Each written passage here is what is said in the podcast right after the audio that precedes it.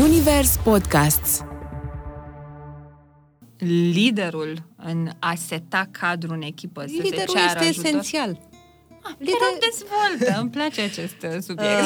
Uh, gândește-te până la urmă că totul pleacă de la lider. Uh, așa cum nu o să avem niciodată...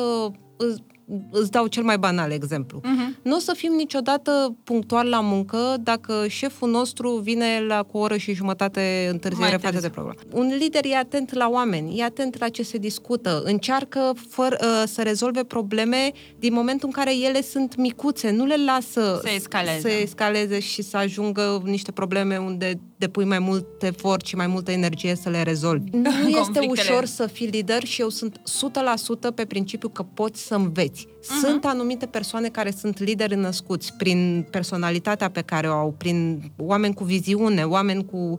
Dar leadership-ul se învață. Faptul că citești, că înveți tot timpul, că ești atent la echipa ta, că uh, cauți informații în altele, cum a făcut X. Cum a, până la urmă, exemplul personal sau al exemplele altora, putem să învățăm enorm, enorm din ele. Câți Da. dintre directorii generali sau manageri sau șefi de departamente Oamenii cer un responsabili de alți feedback oameni. cinstit. De câte ori există această deschidere a celor care conduc organizația să asculte punctele de vedere și feedback-ul pe care oamenii de sub el îl iau.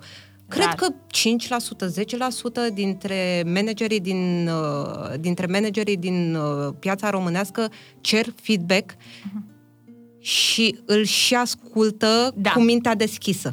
Me, Myself and My Work cu Andra Pintican, un podcast Zunivers.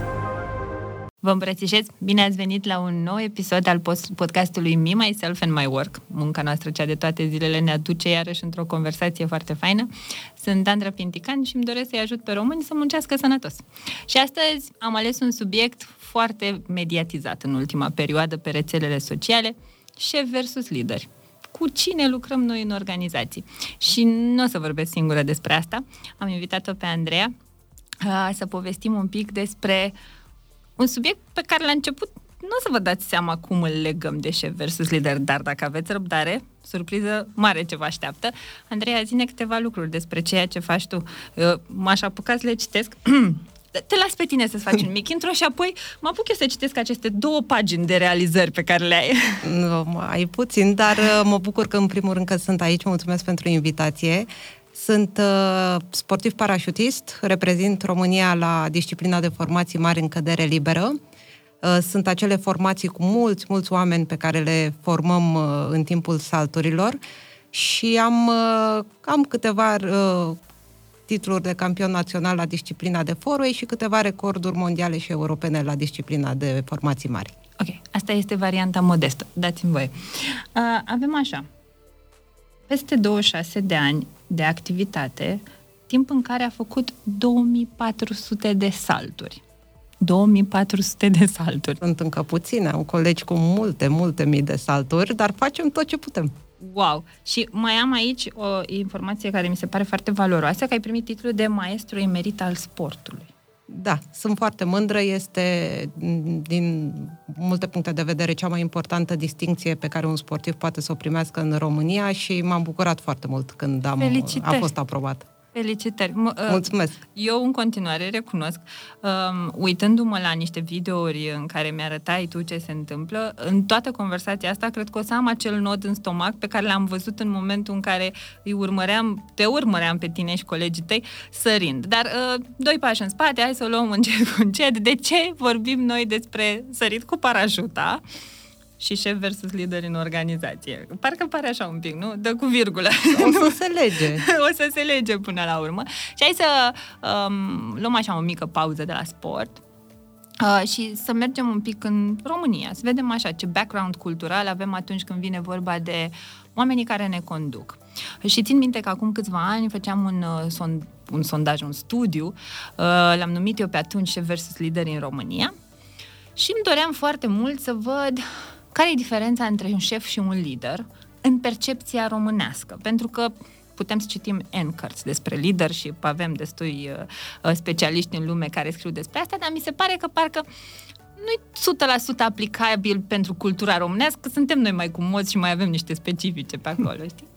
Și discutând cu oamenii, că am luat interviuri la aproximativ 1400 de oameni, uh, din diferite roluri, diferite poziții în organizații, executant, manager, business owner, am încercat noi să găsim, că am avut o întreagă echipă, care-i, domne, treaba cu șefia. Și ce am înțeles noi de acolo e că șeful e cel care ți inhibă potențialul prin comportamentul lui și liderul este cel care te inspiră. Te inspiră, dă, dă startul la potențialul ăla, da?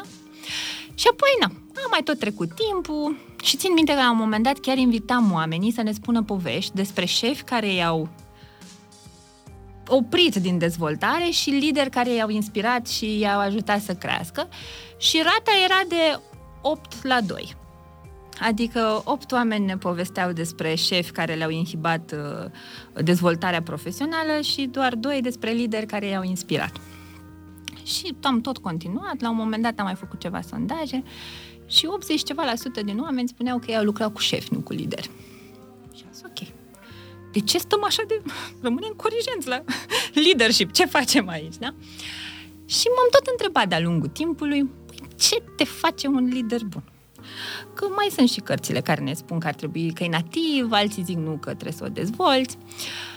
Și când te-am văzut la TEDx și am văzut imaginea cu, nici nu mai știu cât era în poza aia, care... 100 de persoane. 100 de persoane care sar dintr-un avion în tandem la îndrumarea cuiva.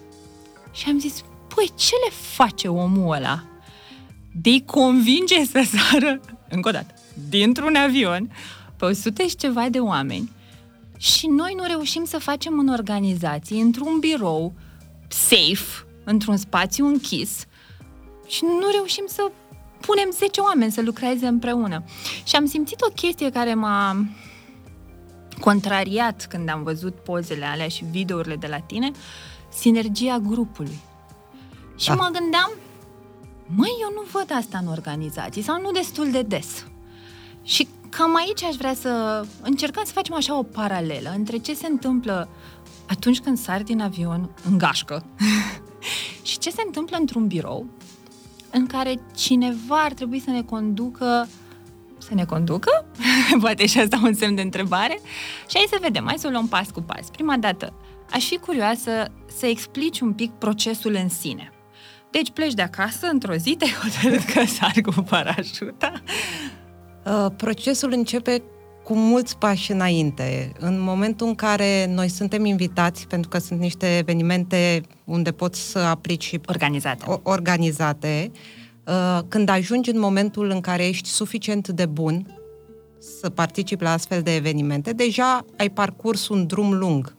Din punct de vedere, toate, toți participanții la aceste tentative de record mondial, din punct de vedere al skillurilor, merită să fie acolo. Wow, ce tare! Asta nu înseamnă... Adică deja o expertiză dovedită, cum ar veni. Da, au antrenament specific, zboară foarte bine, au antrenament specific de formație mare în cădere liberă, pentru că este o disciplină cu mai multe probleme din punct de vedere safety, mai periculoase, dacă vreți, decât un salt normal, pentru că suntem foarte mulți pe cer în același timp.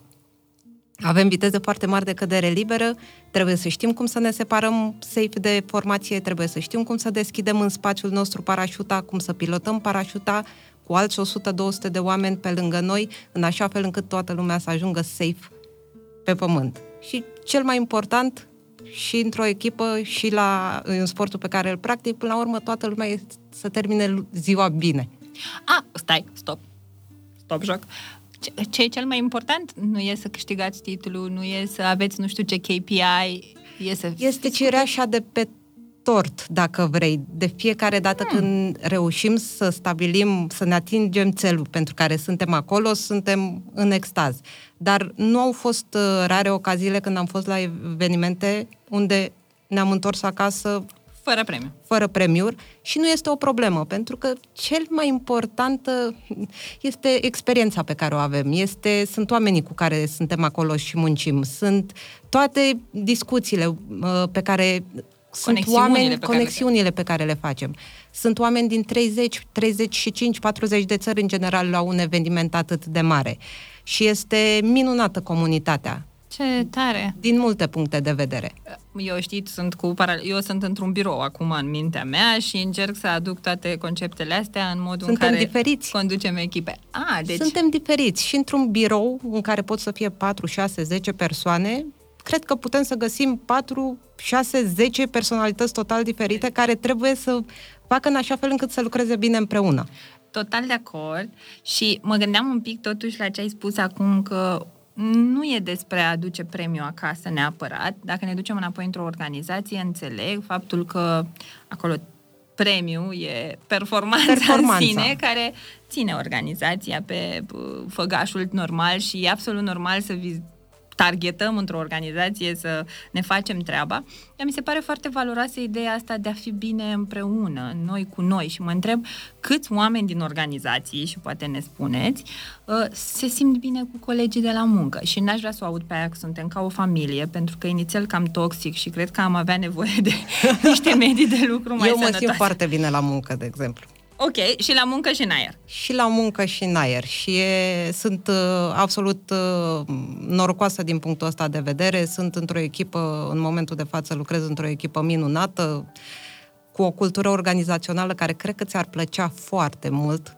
Cu siguranță. Uh, Cred că cunosc așa din colegii tăi și sunt tot timpul inspirată de ceea ce fac. Uh, Și chiar sunt, uite, cum se împacă munca ta cu acest statut de sportiv cum le O companie, de exemplu, o firmă care vrea să-și susțină oamenii, are grijă de ei pentru ce au ei nevoie. Și una dintre nevoile mele este să continui să sar cu parașuta.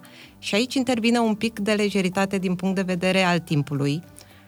Disponibilitatea de a avea concediu de odihnă pentru a pleca la evenimente în perioade foarte aglomerate la muncă, când colegii mă ajută să-mi preia și susțin ei. și îmi deci susțin- iată încă un element de cum funcționează echipa. Așa, lucru pe care și noi toți îi avem în această, avem această disponibilitate în această echipă și sunt extraordinar de suportiv pentru toate bucuriile, reușitele pe care le am în domeniu și pentru mine și pentru colegii noștri. Deci cultura organizațională la voi nu e doar despre organizație, e despre fiecare individ în parte, nevoile lui și cel și atenție, nu e doar o nevoie, e și un mod prin care tu te simți împlinită. Absolut. Și organizația ține cont de chestia asta. Înainte să fim oameni ai muncii, suntem oameni. Amin.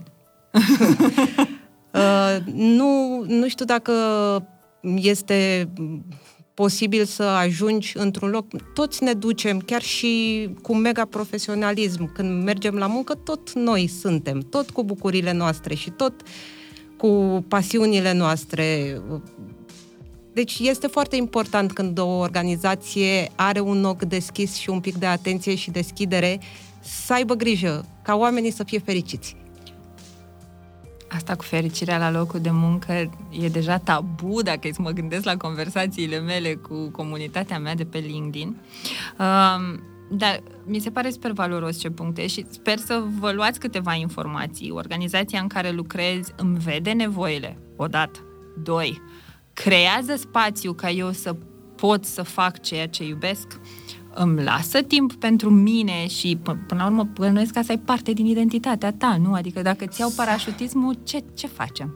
E foarte bine spus, s-ar de prea mult timp. Poate dacă aș fi început parașutismul la o vârstă mai înaintată, după anii formativi, am început Mhm. la 16 ani. Wow! Poate dacă începeam mai târziu, m, mi-ar fi fost mai ușor la un moment dat să pun parașuta în cui. Dar Mhm. așa face... Sunt, E parte din tine. sunt cea mai fericită când sunt pe câmp, cu parașuta în spate, în drum spre avion. Deci ăla e momentul... Este indiferent ce probleme ai acasă, indiferent ce probleme mai sunt la muncă. N- Și nu mă înțelegeți greșit. Nu dispar în momentul în care facem un salt cu parașuta. Dar ești alt om când aterizezi.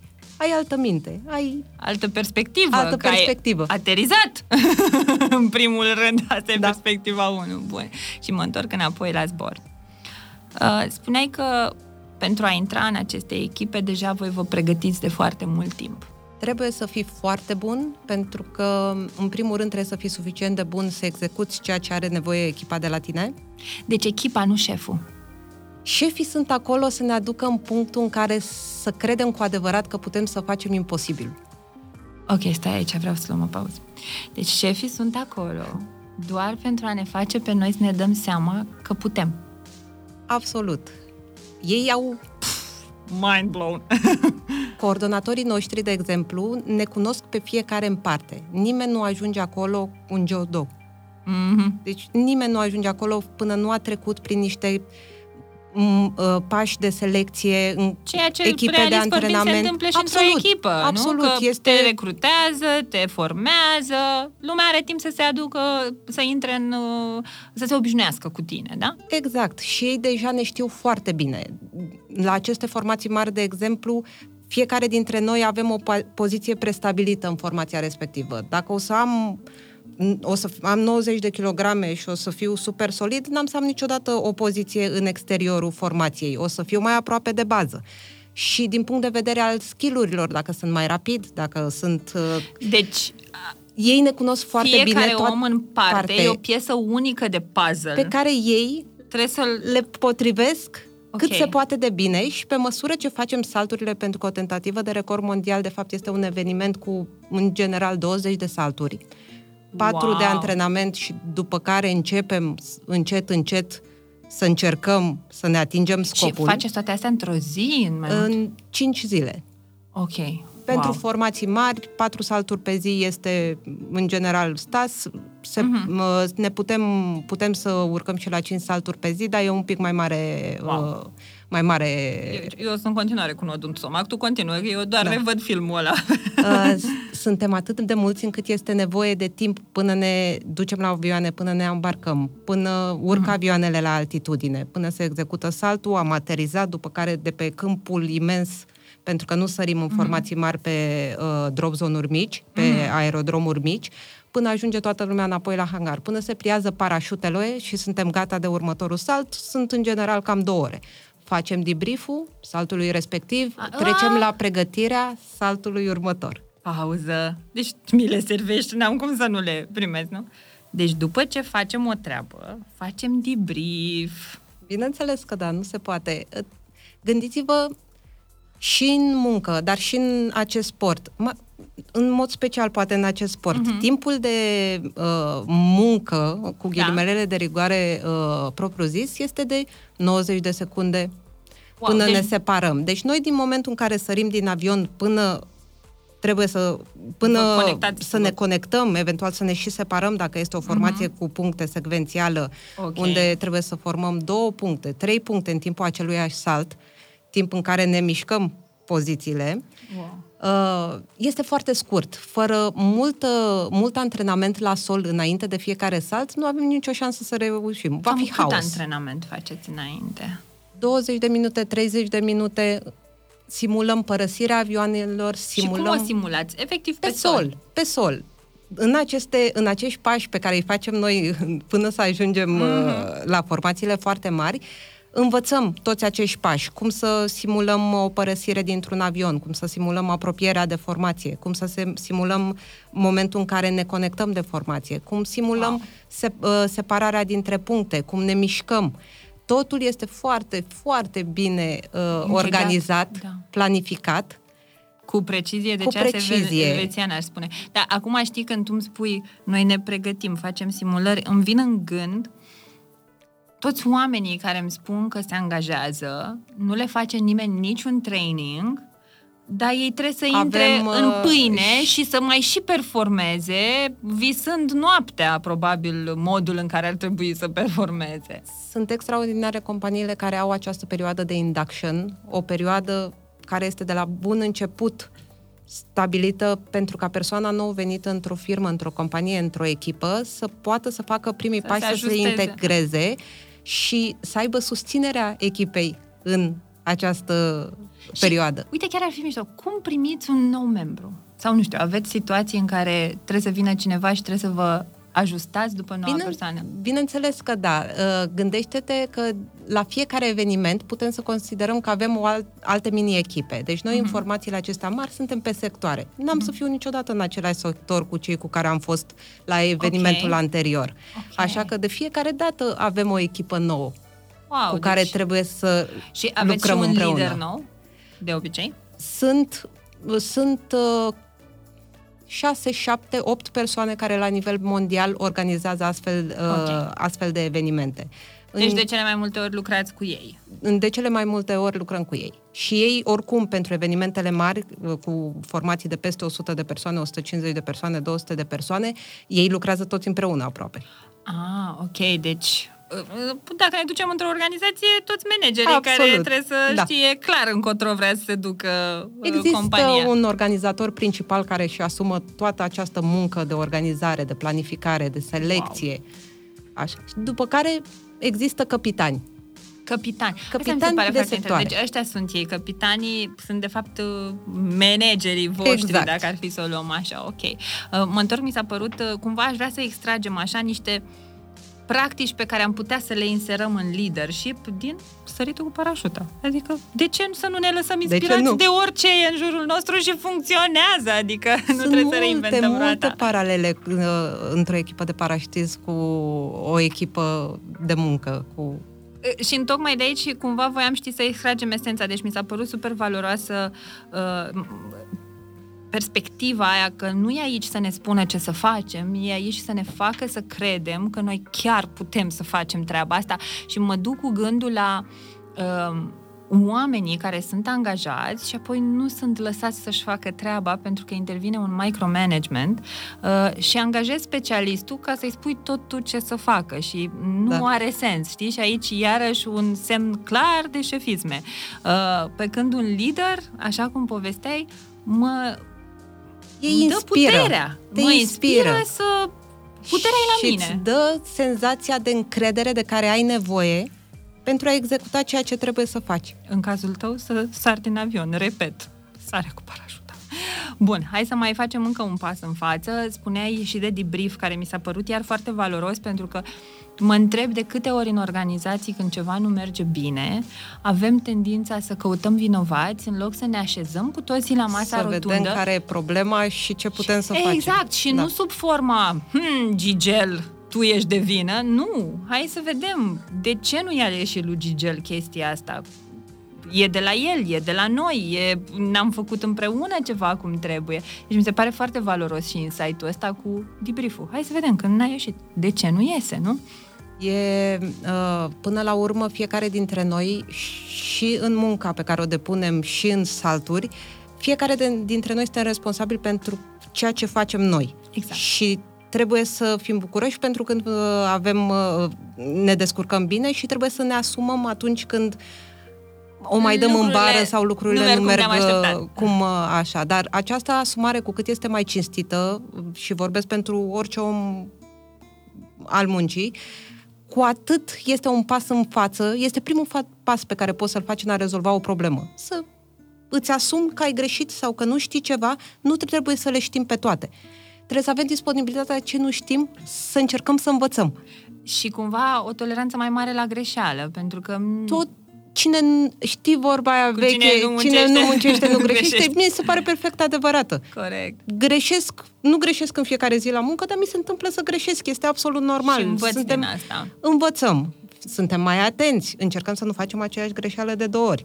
Asta, da, într-adevăr. Da, eu am observat că, în general, oamenilor uneori e atât de frică de greșeală, încât nici măcar nu se mai apucă să facă ceva, doar... Nu e păcat. Da, s- da, da, cum ar fi fost, nu știu, hai să ne gândim așa, acum, când aveai tu 16 ani, ziua aia când trebuia să te duci, să-ți fie atât de frică că o să iasă prost, încât să nu fi plecat. Mi-au... Și să nu mai am hârtia asta aici care să scrie toate lucrurile astea. Îți dai seama cum ar fi da, fost? Da, nu-mi imaginez viața mea fără parașutism.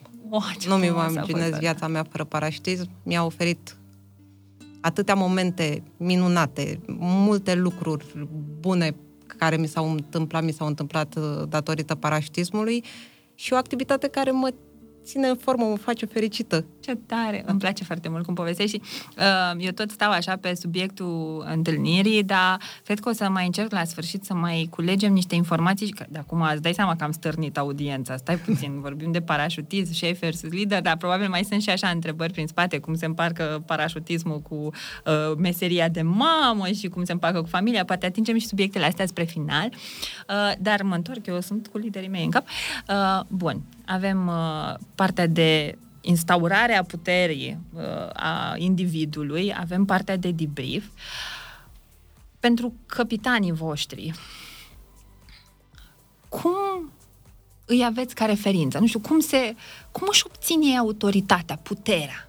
Capitanii noștri sunt uh, monștri sac- sacri în parașutismul internațional. Sunt oameni care au 20 de ani, Deci 30 de ani. în mod deosebit pentru... Sunt oameni absolut deosebiți, care asta au făcut toată viața lor, parașutism, care au m- avut vise imposibile pe care au încercat să și le pună în practică, uh, care au avut aceasta, este o muncă colosală să organizeze o tentativă de record mondial pentru formații mari în cădere liberă, din punct de vedere logistic, din punct de vedere al selecției, Pot doar să-mi închipui. antrenament, evenimente de antrenament pe care ei le fac de în timpul anului ca să ne menținem, pentru că Wow! suntem deci ca numai orice... ca să, să ne vă menținem antrenați- nivelul.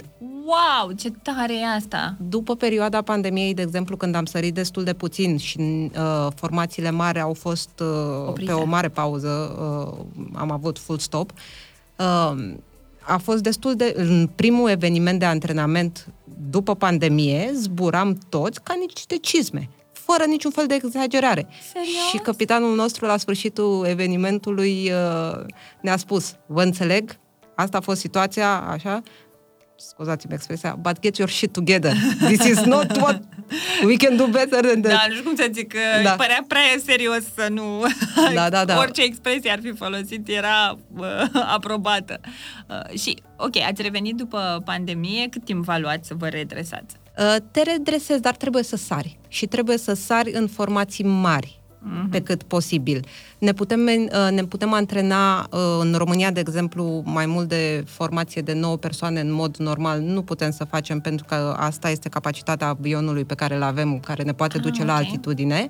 Și tot ce înseamnă peste 9 persoane, trebuie să te duci undeva altă în țară. Europa, mai ap- așa, sau în Statele Unite, sau în oricare alt loc care, unde ai acces la avioane mai mari sau mai multe avioane pe același drop zone, ca să te poți antrena pentru această disciplină care mă care mă, Te-a fascinat de drept. mă, mă bântuie, ca să spun așa. Bântuie, am înțeles, am înțeles. Te cheamă, a? Da. Bun. Uh, mă întrebam uh, tot legat de uh, capitan, că acolo e. Cum sinergia aia pe care o are echipa, deci e acolo e o precizie milimetrică. Uh, ce spuneai, dacă am 90 de kilograme, n-am voie să fiu aici, trebuie să fiu dincolo. Și cum ajung ei să cum au capacitatea de a vedea lucrurile așa, parcă ce văd eu e că e un zoom out și văd lucrurile așa la nivel macro. Cum, cum crezi că au capacitatea să facă chestia asta? În primul rând, e ex- experiență. Așa cum spuneam, fac de foarte mult timp acest uh, lucru și iubesc ceea ce fac. Ceea ce este important. Foarte important. Au, mă, mă uh, întreb, iartă-mă o secundă, da. mă întreb câți din managerii Iubesc de azi ceea din ce fac. organizații nu se iubească, dar măcar să înțeleagă de ce fac ceea ce fac. Pentru că eu văd foarte mulți oameni care au ales niște meserii la întâmplare, le-au dat statutul ăsta profesional, dar nu le mai aduce dar nu le mai aduce nimic, nimic. altceva și se țin cu dinții de acel statut cu orice preț. Și de multe ori prețul ăla înseamnă odată poate pentru ei, ce plătesc ei pentru ei, sănătatea lor, starea lor emoțională, dar foarte multă uh, presiune pe oamenii de dedesubt, da? Deci uh, iubesc ceea ce fac. Oamenii voștri știu ce au de făcut. Uh, și ei, de exemplu, după un salt, după fiecare salt, în momentul în care se uită pe filmări, uh, știu, în, pot să vadă greșelile, pot să vadă locurile unde se poate îmbunătăți, pot să facă o permutare de membri în echipă, în formație, care să îmbunătățească, uh, să îmbunătățească rezultatul, Următorul salt. următorul salt. Uh, știu cum să vorbească, știu când să mai uh, ne certe un pic, știu când să ne încurajeze. Este o experiență de, de o viață pe care ei o, tot ce au învățat pun în aplicare și o fac cu succes, că altfel nu am, nu am N-ar reușit. ieși ce iese. La ultima tentativă de record mondial din Franța din, uh, de la începutul lunii septembrie, unde nu am primit cireașa de pe tort pentru că Încă. nu, uh, Mai nu, sunt uh, oportunități. n-a fost, uh, nu ne-a ieșit, uh, dar am fost foarte aproape, dar a fost foarte interesant din acest mod, uh, din acest uh, aspect al echipei.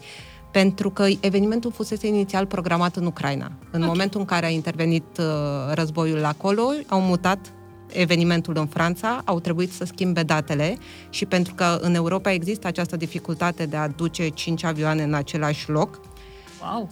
schimbând datele, au pierdut jumătate din echipa selectată inițial.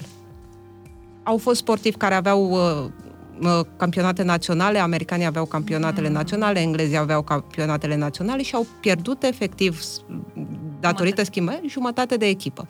Și jumătatea de echipă care a venit a fost, uh, în niciun caz nu i-aș spune B-level, toți zburători foarte buni, dar mulți dintre ei erau la prima tentativă de record mondial din viața lor.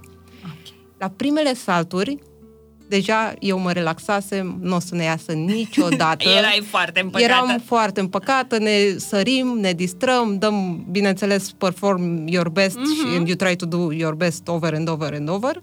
Chiar și când știi că nu o să-ți iasă, Chiar tu și când tot știi, dai, bineînțeles. Iar foarte valoros și asta pentru angajați. Păi știu că nu o să-mi iasă, dar tot trebuie să dau 100%, că am promis. Până Mie și exact, jobului. exact. Până la urmă este un commitment pe care îl ai față de performanța Aia e. pe care Cât îți O ai respecti tu. meseria, știi? Că despre asta e Da, vorba. cât îți respect meseria, este foarte bine spus. Este foarte bine spus. Da. da. Și am ajuns la finalul evenimentului să avem două salturi la care din trei puncte aceste separări, formăm prima stea, dacă vreți, ne separăm total, formăm a doua stea, ne separăm total, formăm a treia stea, în condițiile în care nu avem voie să avem același punct de contact, adică dacă am avut mâna pe tine, pe mâna ta, trebuie să mă mut în altă parte. Deci Wow. toată lumea se mișcă, Ok. Așa, și am ajuns din trei puncte să avem un grip lipsă la două salturi. Deci pentru un grip... Nu n-ați avem lu- cireașa de pe tort, dar am plecat de acolo foarte fericiți. Wow, deci la, e- efectiv la milimetru poți să-i spui că a este fost, la nu? milimetru, da. Wow. Care a fost reacția liderului? Pentru un grip. Știi, e momentul ăla când mai aveai 0,01 ca să faci targetul și să ia toată lumea bonusul. Capitanul nostru uh, principal de la acest eveniment, bineînțeles că a fost dezamăgit, dar nu a fost foarte dezamăgit, pentru că țelul pe care și-l pusese uh-huh. și pe care noi toți îl acceptasem, Uh-huh. fusese Destul de low. sus, nu A, nu. fusese sus. Ah, ok. Țelul pe care, Ah, cu te referi echipa la nouă, țelul în sine. țelul da, în da, sine, da, da, da, înțeleg acum. uh, mișcarea de tranziție dintre puncte era complicată, nu era în niciun caz ușoară. Omul a fost ambițios, ambiție pe care noi toți am împărtășit-o și ne-am luptat pentru ea și doar faptul că am ajuns atât de aproape a fost suficient pentru noi să plecăm de acolo mega fericiți. Am fi plecat de acolo mega fericiți și în patru labe de bez dacă reușeam. Da. Dar Da. mai sunt oportunități cu Bineînțeles siguranță. că da. Bun, am tot vorbit până acum de lider, dar hai să vedem care e impactul în întreaga echipă. Um, uitându-mă pe videourile cu salturi uh, pe care mi le-ai trimis tu, am observat, nu știu, un fel de conexiune, adică se vede când stați acolo, nici nu știu cum se cheamă, cum se cheamă spațiul la mare din avion prin care săriți, uh, cum îi spune? Uh, Când sărim pe trapă. Așa, pe trapa aia. Sunt ok. avian, avioane care au trapă și uh, părăsirea este mai ușoară Mhm. uh-huh. și mai rapidă și sunt avioane unde părăsim pe lu- ușă laterală.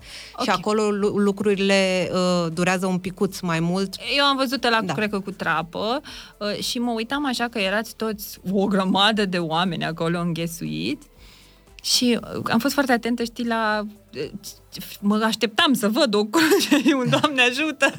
Nu, nu, nu. Toată lumea mega calmă. Uh, Cred că am văzut la un moment Calmă dat doi și oameni că s-au ținut de concentrată. mână, cred. Și mă gândeam așa, cum o fi să ai încredere de plină și în tine și în cel de lângă tine? Ai încredere de 99% ai încredere în Ok. el.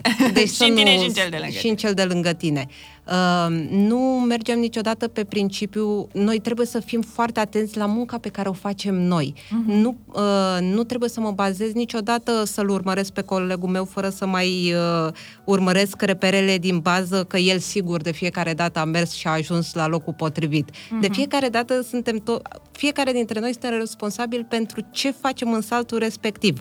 La fel ca... Ca în muncă. Și la este muncă. același lucru.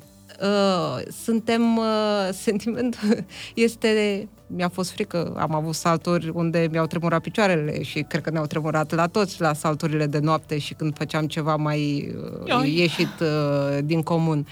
Uh, dar este un nivel de focus pe care, pentru că nu vrem, niciunul dintre noi nu vrea să fie cel care ratează, cel care Mhm.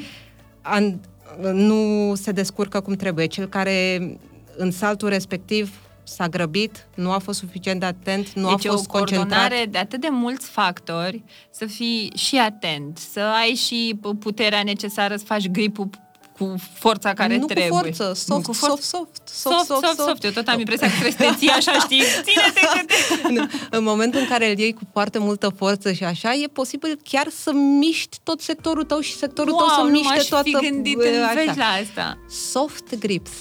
Soft grip. Soft grips, ca o doamnă. Cumva comunicarea aia asertivă în organizație, când te duci la colegul și îi spui, băi, ai cam comis-o, știi, dar soft, nu... Contează foarte mult și m- această comunicare asertivă, co- dacă vrei, noi o folosim foarte mult, pentru că în fiecare încolțișorul nostru de formație trebuie să lucreze cu oamenii de pe lângă el Exact. și uh, să, eventual, câteodată când mai simți nevoia să-l atenționezi, Mhm. ai... Uh, Făcut nu știu ce, nu e Așa. bine, da. Uh, trebuie să fim de fiecare dată atenți cum vorbim cu omul respectiv ca să obținem rezultatul dorit până la urmă. Să nu le nervăm, să-i dăm... Ești atât de înalt că mă ajuți dacă te apropii încă jumătate de metru mai mult de formație. O găsim o modalitate frumoasă și să... cumva ne atingem simți că scopul. faceți asta și pentru că s-a comunicat cu voi la fel de mai sus? Adică există același Este mod de- puterea exemplului Aia e. foarte mult și în aceste echipe echipa este una din uh, părțile cele mai frumoase de acestui sport. Ce frumos. Uh, suntem, uh, de fi, suntem acolo să ne ajutăm unul pe celălalt. Nu suntem într-o competiție. Noi câștigăm dacă câștigăm toți în același timp. Dacă nu câștigăm toți în același timp, nu câștigă niciunul. Mamă, deci asta mi se pare mind-blowing. Că Acum, când vorbeai, îmi veneau în cap o grămadă de voci de oameni care um, tot spun, se plâng și cred, imposibil, toți avem oameni de ăștia în jurul nostru, se plâng că e nașpa la muncă, că e greu, că nu-i salariu bun, că... Deci e o stare de asta de... e nașpa. Și când îi întreb de ce nu pleci, răspunsul e echipa. E super mișto, echipa. Dar îmi dau seama că uneori stăm într-o echipă doar pentru că avem toți aceeași suferință și împărtășim aceeași rană de e greu Și suntem rezistenți la schimbare. și suntem rezistenți la schimbare. Cum ar fi să fim în echipe în care funcționăm așa? Câștigăm împreună, pierdem împreună. Deci mi se pare like next level, știi? Să, să poți Asta să este realiz- funcționezi așa ca o realitatea echipă. acestui sport. Da. Și foarte aplicabilă în organizație, da? Adică suntem împreună, câștigăm împreună și chiar dacă, uite, vezi, mi se mai pare foarte tare încă o chestie, că voi nu vânați titlul cu orice preț. Suntem foarte fericiți când ne atingem scopul. Da, S- clar. Ca să fiu clar, cinstită. clar, clar. Dar, Dar Dar toată n- lumea e, nu? N-am plecat niciodată de la un eveniment nereușit tristă. Ce tare. Drumul este de fiecare dată frumos. Ce mișto! Mi se pare foarte tare. Mă întorc la uh, ce spuneam de modul în care comunicați, deși mă întreb, acolo sus uh, e un limbaj al trupului mai degrabă? Sau... Nu avem timp să Că- vorbim în- în cădere Mai zi liberă. o dată, cât e uh, timpul de cădere? Pentru un salt de la Mhm. 6.000 de metri, de exemplu, 5.500 de metri, din momentul în care părăsești uh, avioanele, ai uh, 80 de secunde de lucru. De După performanță. 80, da, după 80 de secunde trebuie deja oamenii să înceapă să se separe și trebuie să o facem rapid Ca să-și pentru a deschidă ajunge într-un colțișor de, uh, de cer de aer uh, Safe. safe uh, să-ți deschizi parașuta. Dacă suntem foarte apropiați unii de ceilalți, deja se pot... uh, 80 de secunde. Da. Atâta muncă pentru 80 de secunde. 80 de Mi se secunde pare minunate. incredibil. Eu nu contest sub nicio formă, dar mi se pare wow, câtă dedicare, pentru că mă gândesc că atât tu cât și ceilalți iubiți într-un mare fel ceea ce faceți. Uh, gândește-te, Andra, că din anumite puncte de vedere, dacă ca asta am mai spus-o, este cel mai dificil sport de echipă din lume. Formațiile mari în cădere liberă. În niciun alt sport nu ai atâția oameni care încearcă să facă ceva atât de ci- dificil într-un timp atât, Atât de de scurt. scurt. Este minunat. Provocarea este la cotă. Este cel mai greu sport din lume. Este minunat. Este minunat. Ce înseamnă să-ți dorești Da. o provocare și iarăși mă duc într-o companie și mă întreb cât de des știe un manager să-și provoace oamenii, să-și depășească condiția cât de des se asigură că oamenii lucrează în flow, pentru că provocarea e pe măsura capacităților lor, pentru că eu văd asta foarte mult. Fie uh, pentru că nu se întâmplă lucrurile alea care ai spus tu, Capitanul nostru ne știe pe fiecare foarte bine, știe ce vrem, știe ce putem. Deci e, e, știe individul, da? Ei, ori în organizații văd că de multe ori chestia asta lipsește și pentru că nu evaluăm omul din subordine așa cum trebuie și nu-l vedem cu adevărat, uneori îi dăm provocări sub măsura capacităților lui sau Foarte invers. adevărat. Deci ori îi lăsăm să se plictisească, ori îi băgăm în burnout pentru că le dăm să facă lucruri mai grele decât pot sau n-au instrumentele cu care să o facă și apoi ne supărăm că omul nu performează. Dar cât de mișto ar fi dacă te-ai asigura că oamenii tăi sunt în flow atunci când muncesc. Cum ar fi dacă am începe să testăm în interviuri pasiunea omului pentru rolul ăla. Așa cum înțeleg, nu e aplicabil la toate joburile, că nu știu, poate vrei să fii casier pentru un an, doi, că ești la facultate și vrei să te întreții și nu e ăsta jobul visurilor tale, dar ceva din tine trebuie să se regăsească acolo. Și eu, ca manager, ar trebui să am capacitatea să văd ceva ăla din tine care se regăsește acolo. Nu știu, poate îți place Satisfacția să faci lucrului oamenii să făcut. zâmbească, da, când uh, le dai bonus sau ceva, nu? Adică uh, mă gândesc că din moment ce iubirea asta față de ce faceți, pe voi vă urcă la șase mă luat cu amețeală și vă face să și săriți de acolo. Uh, Dacă oamenii ar fi învățați în primul rând, că aici mi se pare că e o problemă, noi nu știm că avem dreptul să iubim ceea ce facem. Ce am învățat noi toată copilăria? Munca trebuie să fie grea? Da, Pe bani sunt, puțini. uh, sunt uh, lecții grele de care chiar și generația mea, care de fapt chiar generația mea le-a prins pe toate. Da. Uh, trebuie să muncești, uh, munca trebuie să fie grea, dacă nu este grea, nu este muncă. Să faci o meserie și bună, și bună. atât. Specializează-te and it's enough. Nu, nu visa, du-te la ceva sigur care să spună Mhm. Pâinea pe masă. Pâinea pe masă. Uh, Părinții mei au fost, uh, au fost un mix. Au Hmm. fost și produsul generației lor și am avut aceste uh, Discursuri în casă. discursuri, dar nu ne-au oprit niciodată, nu ne-au pus piedică dacă ne chiar ne-am dorit să facem ceva. Au fost tot timpul acolo, cu argumente, discuții, în momentul în care se decide ceva, toți în direcția respectivă. Foarte tare. E, mi se pare foarte interesantă partea asta în care primim susținere de la părinți să facem lucrurile pe care vrem să le facem și acum, iar ai spus, părinți, mi-a mai venit un lucru în cap, cât de mulți dintre noi nu proiectăm pe managerii noștri, părinții noștri. Și mă, îmi- Nu e o asociere foarte ușoară întotdeauna. nu e, dar știi ce mi se pare foarte interesant? Este că mulți oameni nu-și dau seama. Și chiar mi-aduc aminte dintr-un uh, workshop cu, aveam cred că undeva la vreo 300 de oameni și lucram pe o strategie de carieră cu oamenii și la un moment dat în sesiunea de întrebări o tipă îmi spune că, Andra, ce să fac? Că am o manageră pentru care lucrez de peste 10 ani și mă terorizează, mă termină de 10 ani, mă chinuie. Și îmi spunea așa cu patos, După 2-3 ani poate era momentul să știi, plece. cum de nu-ți dai Da. seama. Și, uh, da, uh, fără nicio judecată, pentru că Mm, mm. I've been there, uh, exact asta am rugat Am zis și chiar exercițiu pentru voi. Închideți ochii. Stai câteva secunde și imaginează-ți omul ăla, că e managerul, că e colega, nu știu, cine e de la lucru care efectiv te chinuie. Simte starea aia. Cum te face omul ăla să te simți? Și acum întreabă-te cine e primul om din viața ta care te-a făcut să te simți astfel. De cele mai multe ori. Părinții. Și în momentul ăla mi-a zis, e mama. Și pentru că n-am putut niciodată să mulțumesc pe mama, mă chinui să o mulțumesc pe femeia asta. Și stăm așa în blind spoturile astea și nu ne dăm seama, suntem subjugați de câte un șef care Acum nici nu vreau să încep discuția asta despre agresorii prin birouri, că și ei fac de cele mai multe ori singurele lucruri pe care le-au văzut vreodată. Nu că aș încerca vreodată să justific un agresor, dar cred că avem nevoie să înțelegem contextul de ce avem agresori în birouri, victime sau salvatori, știi? Uh, și mi se pare asta foarte... Uh, managerii noștri îi proiectăm de multe ori a fi părinții noștri și nici măcar nu ne dăm seama de chestia asta. Deci mie asta mi se pare fascinant. Dar mă întorc la tine. Momentul în care săriți. Deci fix punctul ăla când uh, talpa se dezlipește. Îmi spal mie cel mai crun. Ce simți? În afară de gol în stomac. nu mai simt gol în stomac, în general. Uh, zâmbesc direct, instant.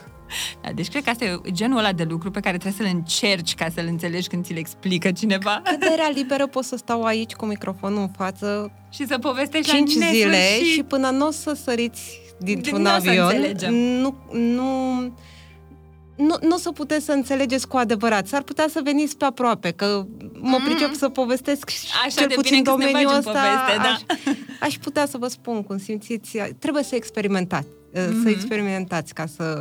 Este ceva cel puțin o dată în viață. Cel puțin o dată Trebuie să săriți cu parașută. Eu o pun pe listă. De fapt, țin minte clar că când aveam 18 ani mi-o doream atât de mult că aveam ceva de genul ăsta la Bacău. Nu m-a lăsat mama și apoi am zis, lasă, că o să mă fac eu mare.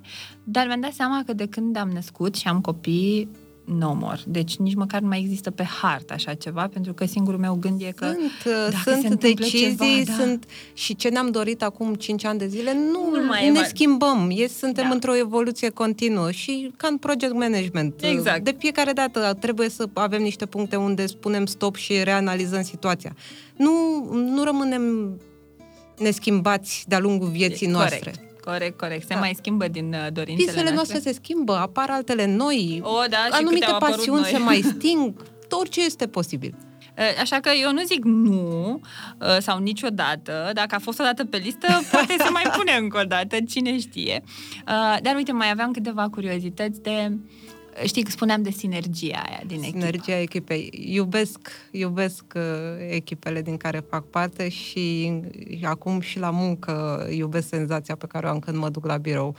Uh, este... Nu suntem toți prieteni acolo. Okay. Da? Which is fine. Dar uh, ne face mare plăcere să fim împreună ne face mare plăcere să muncim împreună. Mamă, ce-mi place conceptul ăsta, că tot avem impresia că trebuie să fim prieteni cu toată lumea de la nu birou. Nu ai cum să fii prieten cu toată lumea de la birou, dar ce este foarte important este să fii atent la nevoile celui de lângă tine, să uh-huh. încerci să-l ajuți dacă există, există ocazia, uh-huh să cere ajutorul câteodată, pentru că e important să cerem ajutorul când Iar suntem un lucru pe care nu-l facem în echipe.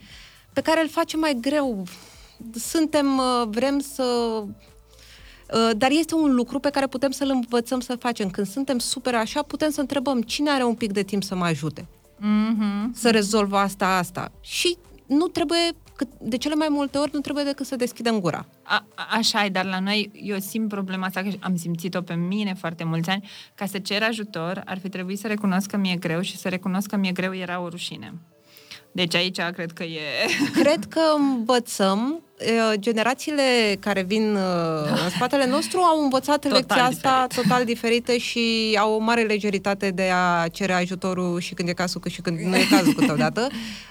Dar ceea ce nu e rău. Important mm-hmm. este am, de exemplu, lucruri pe care nu le, am, le fac pentru prima dată și unde mi-e mult mai ușor decât să mă lupt eu cu ele, să-mi arate cineva care le-a mai făcut de 5-10 exact. ori înainte. Corect. Și nu pot decât să ajung în același punct cu mai puțină bătaie de cap și mult mai rapid.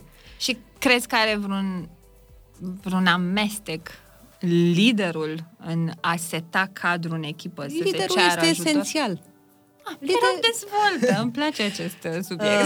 Uh, gândește-te până la urmă că totul pleacă de la lider. Uh, așa cum nu o să avem niciodată îți dau cel mai banal exemplu. Uh-huh. Nu o să fim niciodată punctual la muncă dacă șeful nostru vine la cu o oră și jumătate întârziere față de program. Corect. Când știu că șeful meu la 9 intră pe ușă, asta în condițiile în care loc, uh, muncesc într-un loc de muncă care are, este, uh, are o lejeritate din acest uh-huh. punct de mhm. vedere, pentru că nimeni nu vrea să fii stresat că ai întârziat 5, 5 minute. 5 minute, 10 minute, 15 Ceea ce, departe, din păcate, departe. să știi că se mai întâmplă destul de mult în Departe, 2022. dar el, prin exemplu pe care îl dă, până la urmă despre asta este vorba, prin exemplu pe care un lider, uh, președintele Zelenski, așa, așa. când a început războiul din Ucraina, unde l-ai văzut?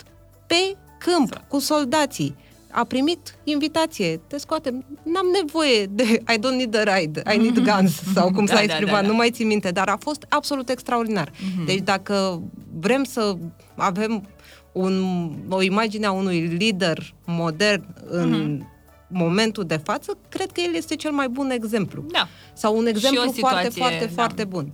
Și iar, un lider e atent la oameni, e atent la ce se discută, încearcă fără, uh, să rezolve probleme din momentul în care ele sunt micuțe, nu le lasă să escaleze. să escaleze și să ajungă niște probleme unde depui mai mult efort și mai multă energie să le rezolvi. Da, observăm totuși șefii care creează mai multe probleme decât să rezolve Nu este ușor să fii lider și eu sunt 100% pe principiu că poți să înveți. Uh-huh. Sunt anumite persoane care sunt lideri născuți prin personalitatea pe care o au, prin oameni cu viziune, oameni cu... Dar leadership-ul se învață. Locuiesc, uh, muncesc într-o companie care cu asta se ocupă. Să învețe oamenii să, învețe să fie oameni bun să lider. fie bun lider, să fie bun manageri să facă lucrurile bine, să această deschidere de a învăța. Și observați, uite, aici poate știi, facem un switch de la rolul tău de sportiv la rolul tău de om care lucrează, parcă cel care e sportiv n-ar fi tot om. Um, care e tendința pe care o observați voi, dacă e să ne raportăm la subiectul ăsta, șef versus lideri? Avem proporția pe care ai spus-o, nu este departe de adevăr, dar sunt uh, multe dintre companiile din România, că la ele uh, uh-huh. ne putem uh, raporta, au început să înțeleagă cât de important este acest rol, uh-huh. acest uh, și cât de important este leadership-ul și cât de multe lucruri facem fără să vrem, fără să ne dăm seama, care ne sapotează în această dorință pe care Correct pot să fie multe persoane în poziții de conducere care și-ar dori să fie niște lideri adevărați și niciodată nu ajung acolo. Ceva lipsește. Uh, faptul că citești, că înveți tot timpul, că ești atent la echipa ta, că uh, cauți informații în altele, cum a făcut X, cum a, până la urmă exemplul personal sau al exemplele altora putem să învățăm enorm, enorm din ele. Iată și din săritul cu parașuta câte lucruri poți să aduci în leadership, adică nici nu m-aș fi gândit dacă nu te-aș fi auzit atunci spunând. Deci nu, vreodată nu da, m-aș fi gândit că pot să găsesc de... de acolo să aduc niște lucruri aplicabile. Adică îmi plăcea foarte mult de Simon Sinek, care uh, uh, știu că s-a dus în armată, a observat și zic, bine mă, înțeleg chestia asta, dar acolo știi, omul trebuie să asculte de uh, cine e acolo, pentru că life and death, dar stai puțin, că și pe cer e life and death. Da, dar la război te duci obligatoriu, acolo se duc de bunăvoie și de-aia mi s-a părut așa super interesantă perspectiva. Dar întorcându-mă un pic în organizații, um, ai spus un lucru pe care aș vrea să-l subliniez așa și cu bold, să-și asculte oamenii. Eu mă duc în foarte multe companii și văd Că Câți- nimeni nu, nu-i ascultă pe oameni. Câți dintre lideri sau directorii generali, ca să nu, să nu mă leg de lider, câți Da. dintre directorii generali sau manageri sau șef de departamente Oamenii cer un responsabili de alți feedback oameni. cinstit? De câte ori există această deschidere a celor care conduc organizația să asculte punctele de vedere și feedback-ul pe care oamenii de sub el îl iau. Cred Rar. că 5%, 10% dintre managerii din, uh, dintre managerii din uh, piața românească cer feedback și îl și ascultă Da. cu mintea deschisă. Eu chiar mi-aduc, Atunci când este cerut și este cerut foarte rar. chiar mi-aduc aminte de o situație în care m-am dus într-o companie să fac o diagnoză organizațională și liderul îmi spune, erau undeva la vreo 70 de oameni și se pregăteau să ajungă la 200. Și liderul îmi spune, "Uh, la noi e tot ok, adică mare lucru nu-i de făcut, doar să vedem cum se recrutează, cum crește. Zic, Bine, da, uite, eu înainte să mă apuc de orice, prima dată fac o diagnoză. Știi, ca la doctor, hai să-ți iau tensiunea, domnule, știi, să știm cum se treabă. Și când am făcut diagnoza, am găsit 20 de oameni în burnout stadiu cel mai avansat, aproape de depresie. Uh, locul special al biroului era baia în care toată lumea se ducea, acolo se descărcau oamenii, se duceau și plângeau nițel și se întorceau înapoi. Și când am făcut sondajul un anonim m, să văd cam cum stă treaba, undeva la jumătate din oameni se pregăteau să plece, adică erau în căutări. Și în momentul în care m-am dus la lider și zic, uite, cred că percepția ta cu realitatea nu e... Știi care a fost prima reacție? De răspunsurile să văd că îmi dau eu seama cine a zis ce. Deci, Gândește-te ce, ce Înțelege- abordare absolut nocivă. Da, Am- da, da. L-am înțeles. În- îi Înțeleg pe oamenii de acest gen. Uh, mi-e greu să empatizez cu ei, dar îi înțeleg. Pentru că e important pentru mine să înțeleg de ce un om de sus face asta celor de jos, ca să pot să înțeleg cum să ajut tot ecosistemul, știi? Și am înțeles. Era o frică majoră de putere, de cum o să mă vadă, ce au zis despre mine. Era foarte mult statut și mult ego în conversația aia. Dar mă gândeam așa doar cum uneori, pentru că nu știm să ne uităm la oamenii noștri, să cerem un feedback, să facem acel debrief de care povesteai tu, nu ne-a ieșit, suntem la un grip, la un milimetru de titlu. Înapoi, la drawing board, toată lumea, Da. ce n-a mers bine? Comunicarea e esențială. Comunicarea e esențială în orice facem, la locul de muncă, în, pas- în pasiunile pe care ni le urmărim, uh, acasă, cu familia, cu copiii, cu... Fără comunicare, până la urmă, nu facem altceva decât să ne facem nouă rău. Da, dar încă mi se pare așa că la noi încă mai trăim cu imaginea asta că cineva o să ne citească mințile. Și o să, Nu o să ne citește viseze nimeni. cineva ce ne dorim noi. Nu. Um, un lider uh, adevărat e foarte atent la oamenii lui și s-ar putea, dar gândește-te câteodată suntem în această avalanșă a uh, lucrurilor care trebuie să făcute, deadline-uri, așa. Un lider își ia acel timp să se uite cu atenție ce se întâmplă în jurul lui și dacă nu există, m, omul nu vine la el să se plângă, să obse și să-l întrebe.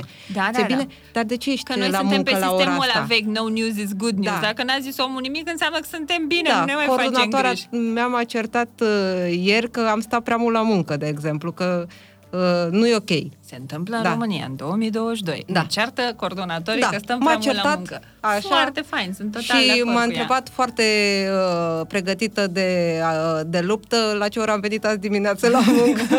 Să fie sigură că n-ai venit mai înainte. da, nu, mă pregătesc un pic de un concediu și vreau să A, las și vrei să lucrurile lași lucrurile aranjate și am uh, lucrat uh, mai uh, Dar știi, mai știi ce se apăsat. spune, nu? Că nu e concediu dacă a trebuit să apeși pedala mai tare ca să recuperezi pentru da, el. dar trăi, trăim Înțeleg într-o că lume... E, a- adevărul e că totul e, e așa reală, pe nu repede perfectă. înainte Da. și e din ce în ce mai mult. Eu nu pot să înțeleg treaba asta. Toată lumea se plânge, e crize. Măi, fraților, nu știu. Deci eu sunt mesmerized. Toată lumea este în treabă până aici. Deci toată lumea are o grămadă de treabă, ceea ce e foarte bine că se învârt rotițele, adică eu sunt super happy, sistemul e în funcțiune. Se mai închide o rotiță pe aici, se mai deschid altele prin altă parte, dar noi uh, suntem pe făgașul normal. Bun, ne apropiem așa cu pași înceți de final și Dacă ar fi să faci o sumarizare, nu știu să zic, acum îți dau uh, lecție sau uh, temă pentru acasă, spune-ne trei caracteristici din liderul vostru de formație, pe care le putem aduce în leadership, astfel încât să obținem acea sinergie de echipă în organizații.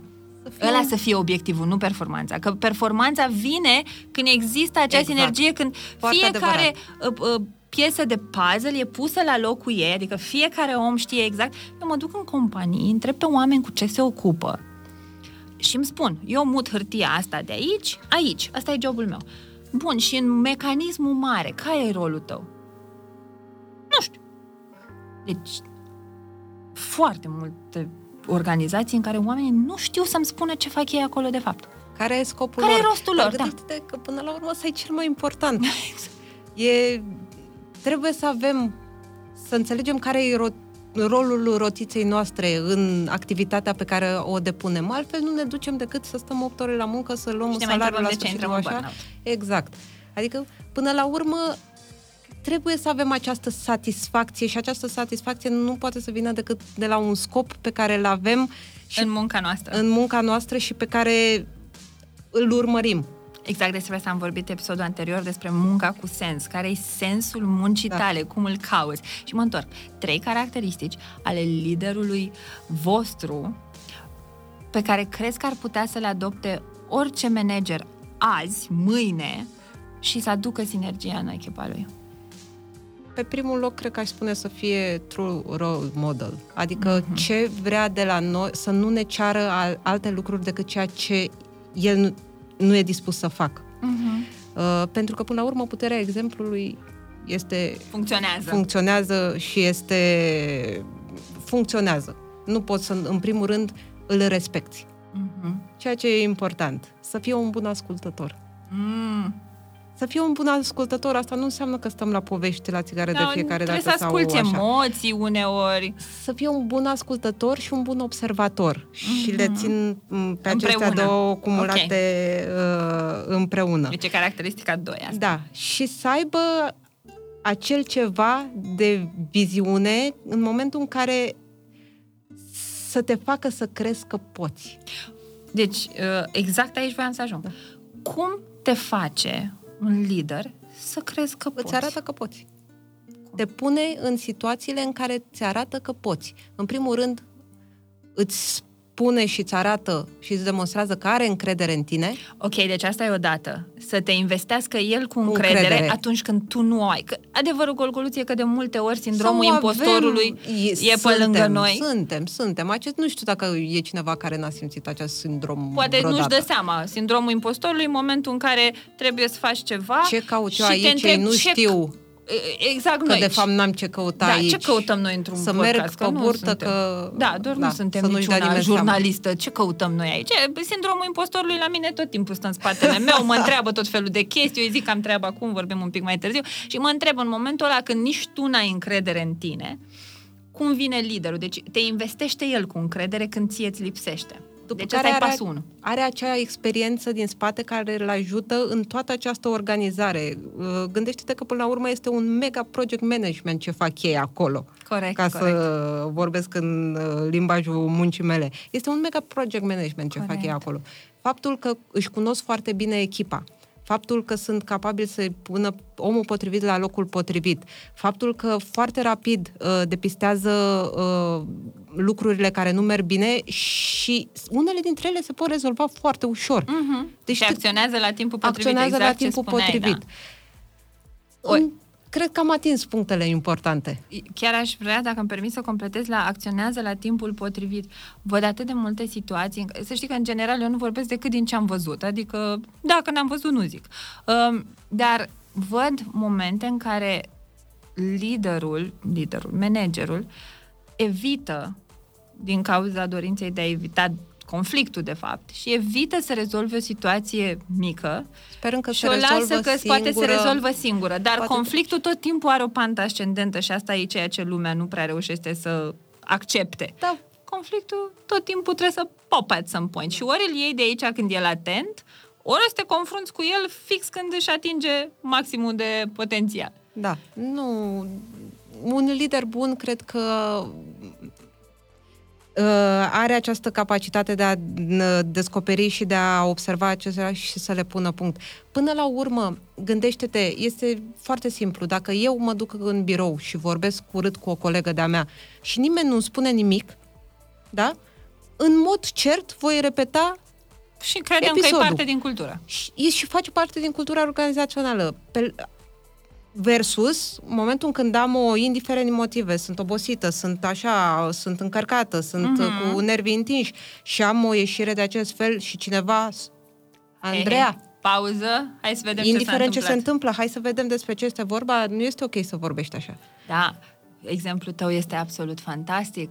Uh, eu iarăși vin cu mesajele mele de pe LinkedIn în care oameni în 2022 îmi scriu despre managerii lor care în săl de ședință țipă la oameni ca la copii de câți Gândește-te ani. când țipă cineva la tine, mai auzi ceva? Nu, deci în momentul în normal care că intri prima în dată friz, când ce să mai este, discutăm? nici nu mai contează. Adică nu știu cum poți să obții ceva constructiv în momentul Nu în care există. urlă cineva la tine sau când urli la cineva. Deci nu știu cum poți să obții ceva constructiv. Uh, noi știm că Da. nu se poate să obții ceva constructiv, dar cred că în momentul ăla pentru cel care țipă nu e despre a fi constructiv, e despre a se descărca el sau despre a se Și nu manifesta vorbim el de într-un- lideri aici. Și nu vorbim Nu de vorbim lider, de vorbim de alții de care v-am povestit eu mai Șefi. devreme. Bun, Da. de șefie. Bun. Deci am sumarizat super frumos așa ce putem aduce din uh, săritul cu parașuta. Cu formații mari, în Cu cădere formații mari, în cădere liberă, deci cădere liberă. Uh, deși înțeleg că, de fapt, știi ce? Mă gândesc momentele alea când se adună o echipă, nu știu, poate o echipă de marketing sau de sales, știi?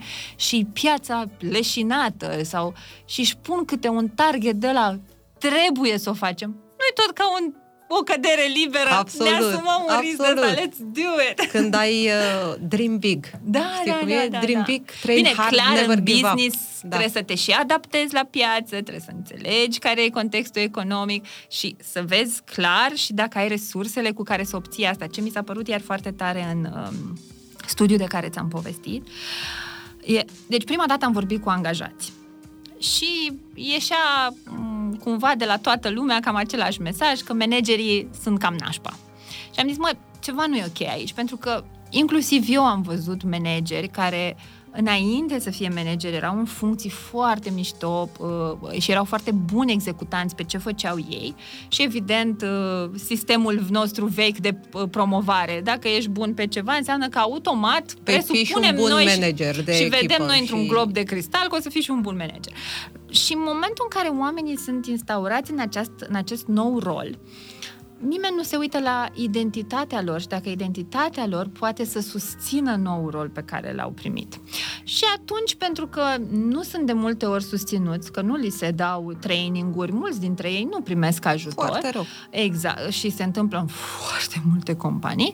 Uh, oamenii, unii dintre ei poate au acest nativ leadership în ei sau au avut noroc să aibă lideri buni și au văzut un comportament pe care să-l replice. Alții ies așa niște mic Frankenstein la suprafață. și atunci am zis, hai să văd, ok, nu mai vorbesc doar cu angajații, că mă biasez. Hai să mă duc să vorbesc și cu managerii. Și am intervievat vreo 200 de manageri și în cor toată lumea că noi vrem să facem. Dar oamenii sunt plătiți prost, nu avem suficient, aia ne lipsește, aia altă ne lipsește. Păi eu cum să-l motivez pe om când trebuie să-i zic că n-are voie să-și ia concediu să facă ceva ce-i place? Și am zis, ok, deci angajații dau vina pe manageri, managerii dau vina pe Da. împărăție. Împărăție. Și m-am dus și la împărății. M-am dus și la director general, m-am dus la business owner. Și am început cu ce te aștepți tu de la un manager. Și mi-au făcut pomelnice lungi cât o zi de post. Și când am venit cu întrebarea ce le dai acestor manageri ca să-ți livreze ce ai nevoie, de multe ori răspunsul a fost salariul. Nu e suficient Dar nu niciodată. este așa. Nu e suficient Adică niciodată. ce aș vrea să vedem cumva, exact ce ai spus. Ați putut să faceți acele salturi pentru că a existat un organizator care și-a asumat răspunderea să creeze mediul în care toate lucrurile astea se întâmple. Ori, dacă ne ducem înapoi în companie, aici e rolul companiei. evaluează dacă îi dai managerului ce are nevoie să-și facă treaba ca lumea, să poată și ca identitate, și ca soft skills, și ca hard skills, Absolut. și ca instrumente și resurse în cazul angajaților. Deci, până la urmă, se pare că găsim mai multe decât ne așteptam în comun între cele două.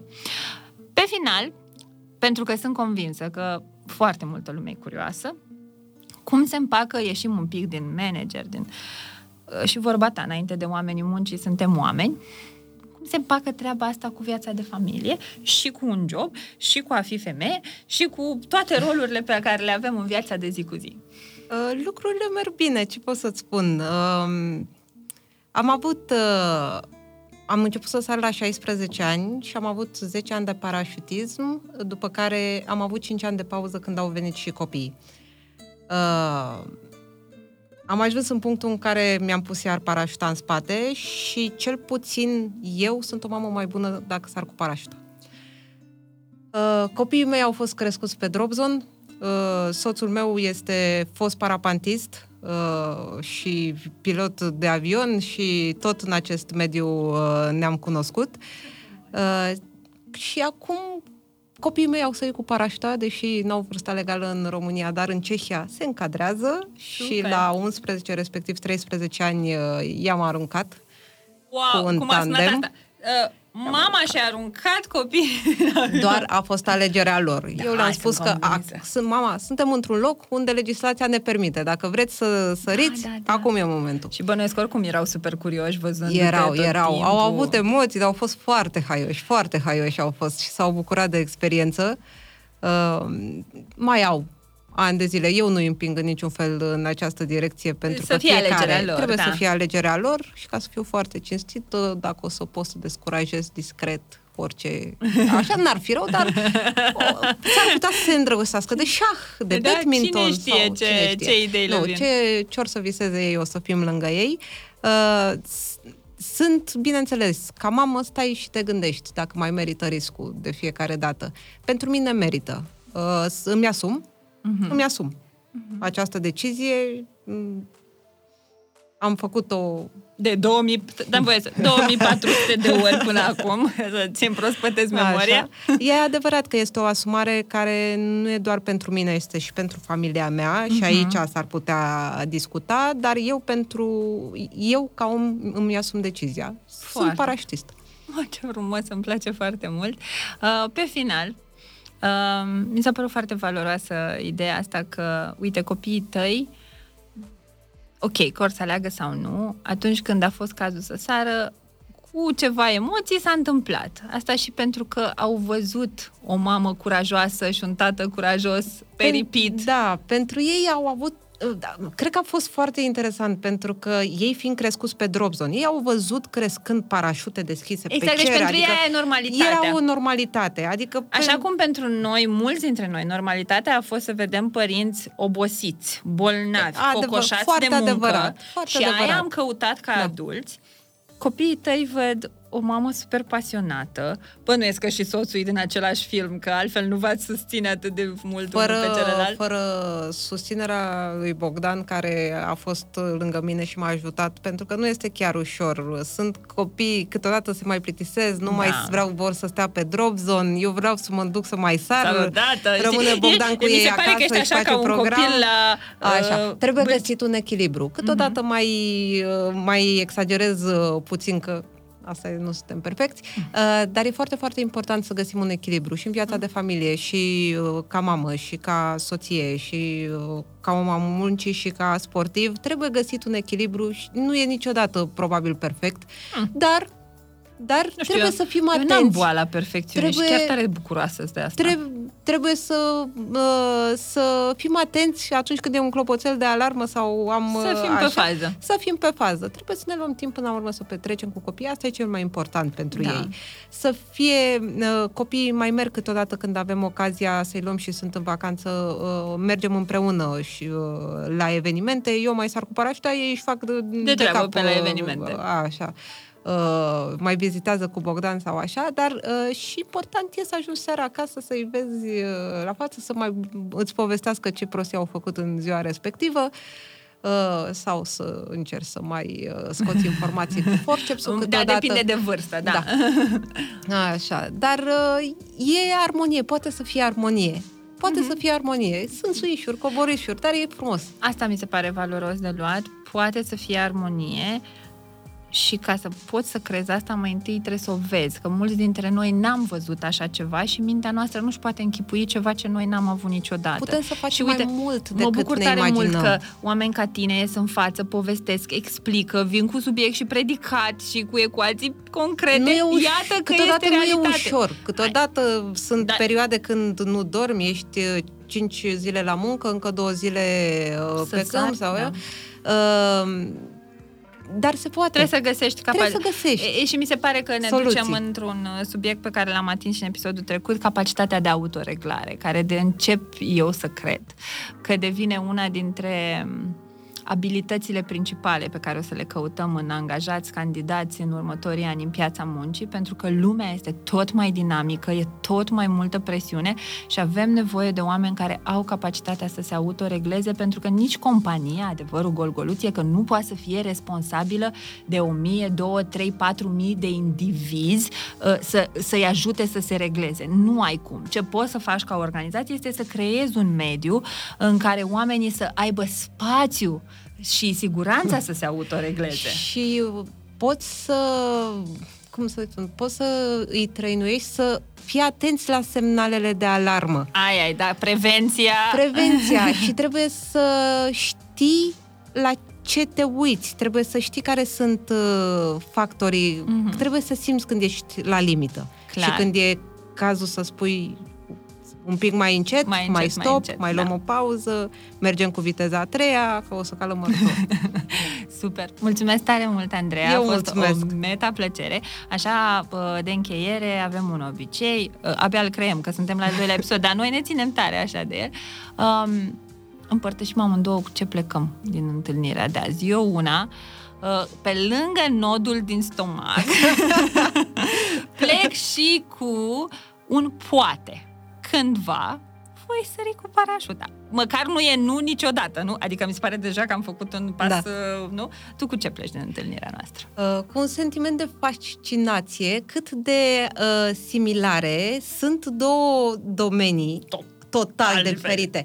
Crede-mă, când mi-ai uh, lansat invitația, chiar m-am A părut întrebat... ciudat, nu? Da, Ce ce, treabă ce o să șef fac eu, fie cu despre ce o să săritul? vorbesc aici. Uh, fascinant și îți mulțumesc frumos. Adică chiar este un, uh, Și chiar te rog, o experiență du mai minunată. departe în uh, ceea ce faci, că sunt convinsă că o să inspire foarte, foarte multă lume. Mulțumesc din suflet, sper să ne mai vedem și cu alte conversații. Pupici. Vă îmbrățișez, uh, muncă cu sens vă doresc până una alta. Zunivers Podcasts